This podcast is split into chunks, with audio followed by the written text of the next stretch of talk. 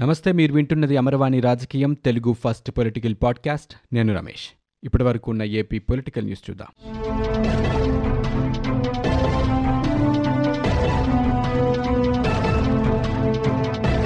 Telugu Desam party అధినేత చంద్రబాబు నాయుడు శ్రీకాకుళం జిల్లా పొందూరులో road show నిర్వహించి మాట్లాడారు. ఈ సందర్భంగా రాష్ట్రాన్ని జగన్మోహన్ రెడ్డి సర్వనాశనం చేశారని రాష్ట్రాన్ని కాపాడుకోవాల్సిన అవసరం ఉందని అన్నారు. అధికారం శాశ్వతం కాదని గుర్తుంచుకోవాలని అన్నారు. ముందస్తు ఎన్నికలు వచ్చినా ఎప్పుడు ఎన్నికలొచ్చినా వైసీపీ ఇంటికే వెళ్తుందంటూ చంద్రబాబు నాయుడు స్పష్టం చేశారు. ఉత్తరాంధ్ర మీద జగన్ సవతి తల్లి ప్రేమ చూపిస్తున్నారంటూ విమర్శలు చేశారు. మూడున్నరేళ్ళలో ఒక్క అభివృద్ధి పని చేశాడా అంటూ ప్రశ్నించారు. ఉత్తరాంధ్ర ప్రజలపై ఏమైనా అభిమానం చూపించారా అంటూ ఆయన ప్రశ్నలు కురిపించారు. ఒక ఇరిగేషన్ ప్రాజెక్టు పూర్తి చేశారా అని ఒక ఇండస్ట్రీ తెచ్చారా అని ఒక కాలేజ్నైనా తెచ్చారా అంటూ నిలదీశారు. ఈ రోడ్ షోకి వచ్చిన ప్రజల ఆవేశం చూస్తుంటే రాత్రికి పొందూరులోనే ఉండిపోవాలనిపిస్తుందని చంద్రబాబు అన్నారు. పొందూరు ఖద్దరుకు ఎంతో ఫేమస్ అని. తాను ఎమ్మెల్యేగా ఉన్నప్పటి నుంచి పొందూరు ఖద్దరు గురించి వింటూనే ఉన్నానని చంద్రబాబు అన్నారు. చేనేత కార్మికులకి గతంలో తెలుగుదేశం పార్టీ ప్రభుత్వం ఎంతో మేలు చేసిందని గుర్తు చేశారు. ప్రజలు తమ సమస్యలు చెబుతుంటే తనపై మరింత బాధ్యత పెరుగుతుందన్న విషయం అర్థం చేసుకున్నానని వివరించారు చంద్రబాబు. జాబు రావాలంటే బాబు రావాలని రైతుల ఆత్మహత్యలు ఆగాలంటే బాబు రావాలని రాష్ట్రం బాగుపడాలంటే బాబు రావాలి అంటూ రోడ్ షోకు వచ్చిన వారితో చంద్రబాబు నినాదాలు చేయించారు. ఉత్సాహంగా నినాదాలు చేసిన తర్వాత ఆయన స్పందిస్తూ అన్నీ బాగున్నాయని యాక్షన్లో కనిపించటం లేదంటూ అసంతృప్తి వ్యక్తం చేశారు. ఇక మహిళని ఉద్దేశిస్తూ డ్వాక్రా సంఘాలు తెచ్చింది నేనే గుర్తుందా? అంటూ ప్రశ్నించారు. ఇంటికొకరు తెలుగుదేశం పార్టీ జెండా పట్టుకోవాలంటూ చంద్రబాబు నాయుడు పిలుపునిచ్చారు కేసులకు భయపడేది లేదన్నారు. అచ్చెన్నాయుడిపై కేసులు పెట్టారని ఏం పీకారంటూ ఆయన ప్రశ్నించారు. ముఖ్యమంత్రిగా ఉన్నప్పుడు మేము తలుచుకుని ఉంటే అసలు సీఎం బయటికి వచ్చేవారా అంటూ ఆయన వ్యాఖ్యానం చేశారు. ఆంధ్రప్రదేశ్లోని గ్రామ వార్డు సచివాలయ వ్యవస్థని నీతి ఆయోగ్ ప్రశంసించలేదన్న కేంద్రం గ్రామీణాభివృద్ధి శాఖ ఆరవ ఉమ్మడి సమీక్ష మిషన్లో భాగంగా నివేదికను తయారు చేశామని కేంద్రం స్పష్టం చేసింది. నివేదికని నీతి ఆయోగ్తో పాటు భాగస్వామ్య పక్షాలకు పంపించామని అంది. లోక్సభలో సభ్యులు అడిగిన ప్రశ్నకి కేంద్ర గ్రామీణాభివృద్ధి శాఖ మంత్రి సాధ్వి నిరంజన్ జ్యోతి సమాధానమిచ్చారు. చైనా సహా పలు దేశాల్లో మళ్ళీ కరోనా మహమ్మారి విజృంభిస్తూ ఉండడంతో భారత్ అప్రమత్తమవుతోంది. మన దేశంలో కూడా ఒమిక్రాన్ ఉపకారకమైన బిఎఫ్ సెవెన్ వేరియంట్ కేసులు నాలుగు నమోదయ్యాయి. ఇప్పటికే రాష్ట్రాలకి పలు సూచనలు చేసింది కేంద్ర ప్రభుత్వం. తాజాగా కరోనా వైరస్ను ఎదుర్కోవటానికి సన్నద్ధతపై ప్రధానమంత్రి నరేంద్ర మోదీ ఉన్నత స్థాయి సమీక్ష నిర్వహించారు. మంత్రులు ఉన్నతాధికారులు ఆరోగ్య రంగ నిపుణులు ఈ వర్చువల్ భేటీకి హాజరయ్యారు. ఈ భేటీ తర్వాత క్రిస్మస్ న్యూ ఇయర్ వేడుకల సందర్భంగా మాస్కులు భౌతిక దూరం పాటించాలంటూ రద్దీ నియంత్రణ తదితర అంశాలపై రాష్ట్రాలకు కేంద్ర ప్రభుత్వం పలు సూచనలతో నోట్ను జారీ చేసే అవకాశం ఉన్నట్లుగా తెలుస్తోంది. యూనివర్సిటీలని అధికార పార్టీ కార్యాలయాలుగా మార్చొద్దు అంటూ జనసేన పార్టీ అధినేత పవన్ కళ్యాణ్ అన్నారు. విశ్వవిద్యాలయాలని అధికార పార్టీ కార్యాలయాలుగా మారుస్తున్నారని ఆయన ఆవేదన వ్యక్తం చేశారు. ముఖ్యమంత్రి జగన్ ఫ్లెక్సీలతో యూనివర్సిటీ మొత్తం నింపేయటం ఏం సూచిస్తుందంటూ ప్రశ్నించారు. విశ్వవిద్యాలయాలు విద్యార్థులకు సామాజిక రాజకీయ ప్రాపంచిక విషయాలపై చైతన్యవంతులు చేయాలి గాని ఆంధ్రప్రదేశ్లోని ప్రఖ్యాత విశ్వవిద్యాలయాలు ఆ బాధ్యతను విస్మరించి అధికార పార్టీ కార్యకర్తలను తయారు చేసే పనిలో ఉన్నాయనే సందేహం కలుగుతుందన్నారు. ఫ్లెక్సీల వల్ల పర్యావరణానికి ఎనలేని హాని కలుగుతుందని సందేశం ఇచ్చిన జగన్మోహన్ రెడ్డికి శుభాకాంక్షలు చెప్పడానికి ఫ్లెక్సీలు కట్టడం విచిత్రంగా ఉందంటూ పవన్ కళ్యాణ్ అన్నారు. ఆ విద్యావనం నుంచి ఎందరో మేధావులు వచ్చారని. అలాంటి చోట్ల చిల్లర రాజకీయాలు చేస్తూ పార్టీ ఫ్లెక్సీలు కట్టించే వాళ్ళు కీలక బాధ్యతలో ఉంటే ఎలాంటి ఫలితాలు వస్తాయో అందరూ ఆలోచించాలన్నారు. ఆచార్య నాగార్జున యూనివర్సిటీలో ఇదే పోకడ కనిపిస్తుందన్నారు. ముఖ్యమంత్రిపై అనురాగం ఉంటే వాటిని ఇంటికే పరిమితం చేసుకోవాలని సూచించారు. యూనివర్సిటీల ఖాతాలోని నిధుల్ని ప్రభుత్వం మళ్ళించుకోవటాన్ని నిలువరించి విశ్వవిద్యాలయ అభివృద్ధి కోసం ఉపకులపతులు బాధ్యతగా పనిచేయాలంటూ పవన్ కళ్యాణ్ వ్యాఖ్యానించారు. ఏపీ హైకోర్టు సంచలన ఆదేశాలు జారీ చేసింది. ప్రభుత్వ పాఠశాలల్లో నిర్మించిన ఆర్బీకేలు పంచాయతీ భవనాలని విద్యాశాఖకు అప్పగించాలంటూ హైకోర్టు ఆదేశాలు జారీ చేసింది.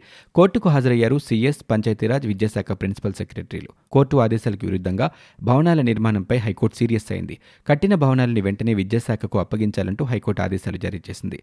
పేరెంట్స్ కమిటీతో మాట్లాడాలన్న పిటిషన్ తరపు లాయర్ లక్ష్మీనారాయణ సూచనలతో ఏకీభవించింది హైకోర్టు. కౌంటర్ దాఖలకు ఏపీ ప్రభుత్వానికి ఆదేశం ఇచ్చి విచారణ జనవరి ఇరవైకి వాయిదా వేసింది. తెలుగుదేశం పార్టీ అధినేత చంద్రబాబు నాయుడుపై భారతీయ రాష్ట్ర సమితి నేత ఎమ్మెల్సీ కవిత విమర్శనాస్త్రాలు సంధించారు. టీడీపీ రాజకీయాలు తెలంగాణలో సాగమంటూ విమర్శలు చేశారు.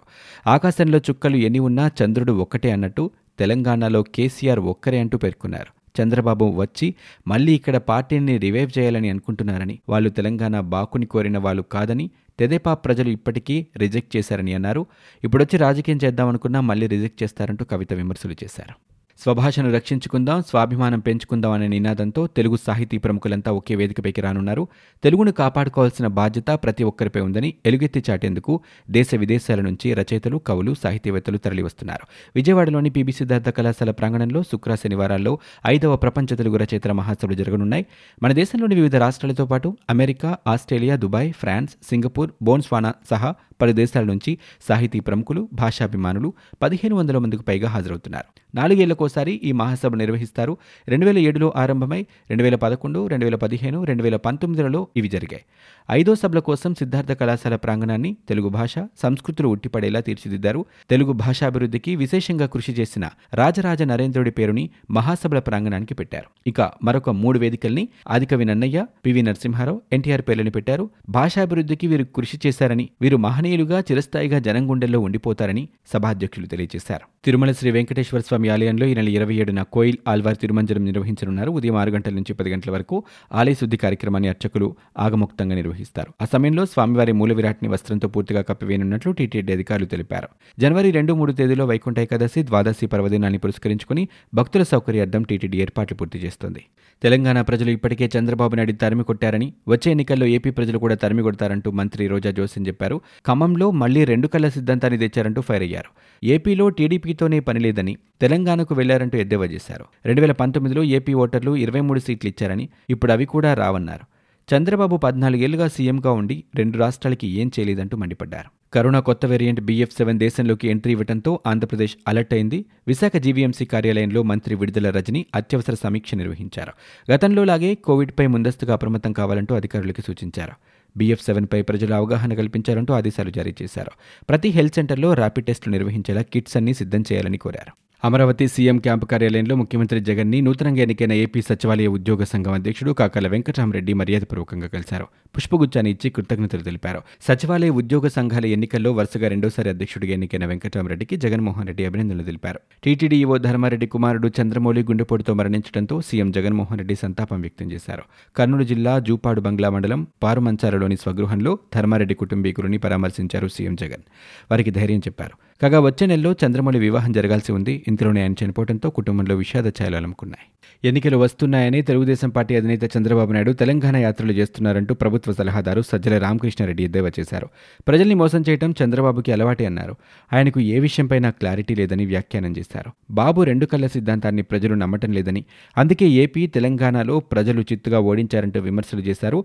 బీజేపీకి దగ్గర కావడానికి చంద్రబాబు నాయుడు ఇప్పుడు తాపత్రపడుతున్నారంటూ సజ్జల అన్నారు. ఇవి ఇప్పటివరకు ఉన్న ఏపీ పొలిటికల్ న్యూస్. మీరు వింటున్నది అమరవాణి రాజకీయం తెలుగు ఫస్ట్ పొలిటికల్ పాడ్కాస్ట్. నేను Ramesh. For more details visit W W W dot Amarvani dot in we are also available on Google podcast Spotify iTunes and Apple podcast